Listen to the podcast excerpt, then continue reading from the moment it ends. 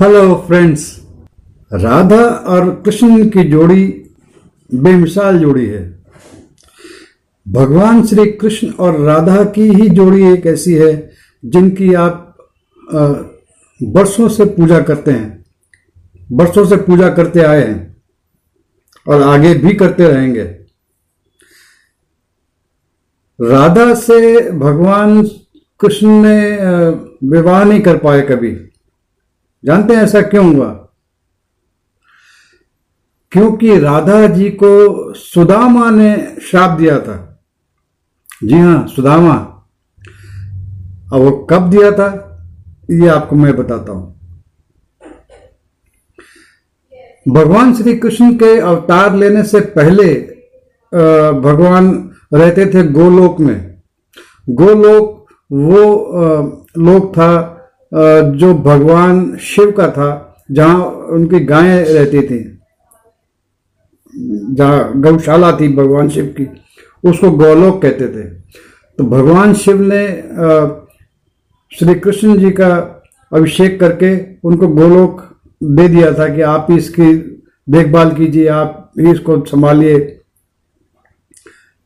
भगवान कृष्ण के साथ साथ वहाँ और भी गोप और गोपियाँ रहते थे। उन्हीं में से एक थे सुदामा जी भी बहुत आपस में बहुत प्रेम था सबका, लेकिन भगवान कृष्ण और राधा जी का प्रेम बहुत अटूट था, बहुत ज़्यादा प्रेम था उस जमाने में भी। लेकिन स्त्रियों की जो नेचर होती है ना, वो थोड़ी सी जेलिसी वाली होती है।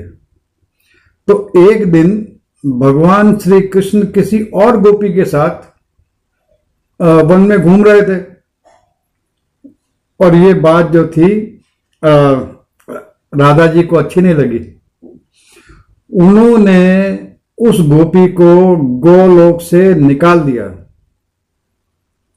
अब जब निकाल दिया तो वहाँ इस तरह का आचरण बहुत सहज नहीं होता था।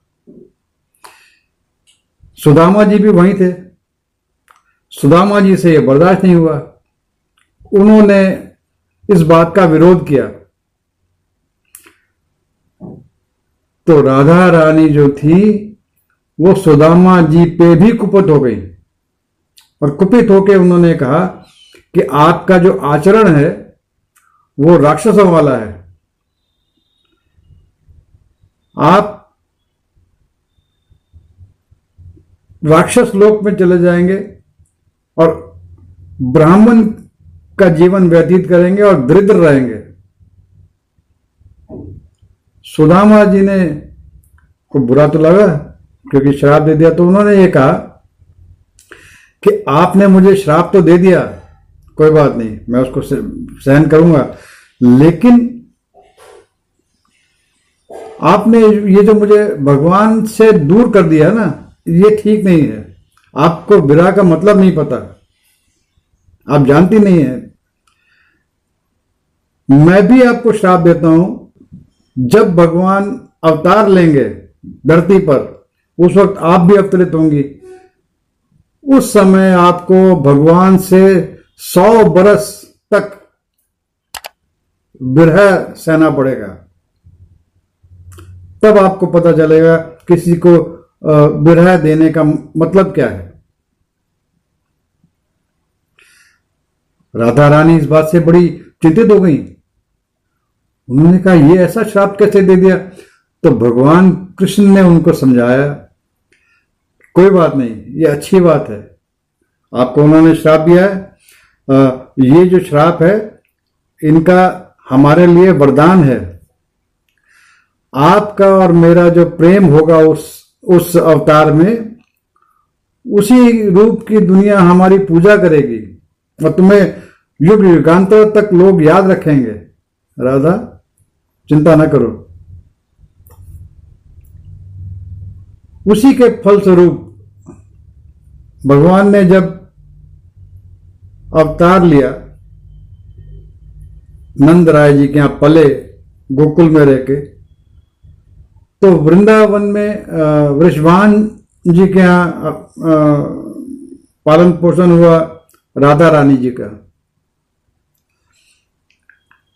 राधा और कृष्ण का प्रेम जो था, वो बहुत असीम प्रेम जिसको कह सकते हैं ना, एक जिस्म दो जान, उस तरह के हैं वो लोग। एक को तकलीफ़ हो, दर्द दूसरे को हो इस तरह का प्रेम था। जब भी भगवान बंसरी बजाते थे, गाय चराते वक्त तो राधा रानी से रुका नहीं जाता था। जैसे पशु पक्षी दौड़ के भगवान के पास चले जाते थे, उसी तरह से मनुष्य भी मंत्र मुग्ध हो जाते थे। उनकी बांसुरी की आवाज़ सुन के। वो संगीत बहुत मधुर था उनकी बांसुरी में।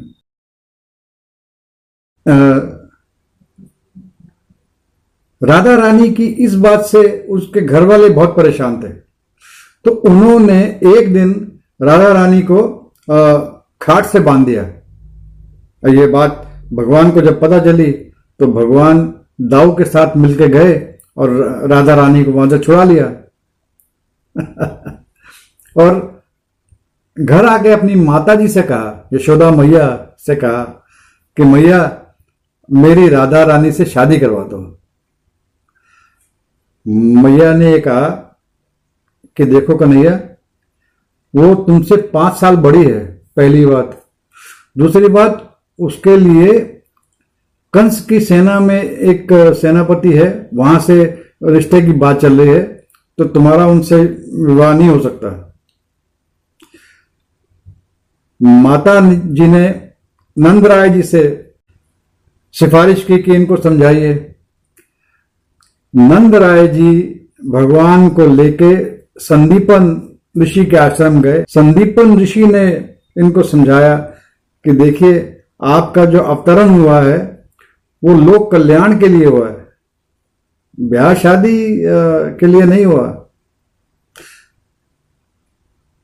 भगवान तो इस बात को जानते थे।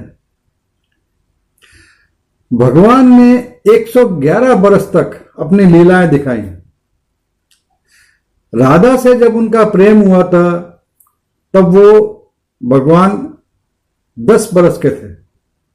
राधा 15 बरस की थी। संदीपन आश्रम के वहाँ से जब वो वापस आए तो उसके बाद कंस ने उनको मथुरा बुलवा लिया, जहाँ इन्होंने कंस का वध किया। और उसके बाद मथुरा पे राज किया।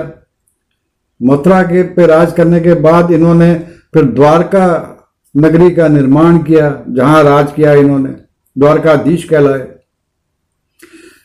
मथुरा वृंदावन इन्होंने दस साल की उम्र से छोड़ दिया था। सौ साल के बाद फिर वापस आए, एक साल के लिए। सारे अपने कर्मों का लेखा जोखा पूरा करने के लिए, सबको मोक्ष दिलाने के लिए। कहने का मतलब यह है कि राधा से कृष्ण का प्रेम तो बहुत था, लेकिन वो चाह कर भी उनसे शादी नहीं कर पाए। सुदामा जी के श्राप के कारण। उधर सुदामा जी ने भी राधा रानी के श्राप को पूरा किया और एक दरिद्र ब्राह्मण के रूप में जीवन व्यतीत किया आज से लेके जन्माष्टमी तक भगवान श्री कृष्ण का एक प्रसंग मैं आपको सुनाऊँगा। आप मुझे बताइएगा आपको कैसे लगते हैं मेरे प्रसंग? Bye thank you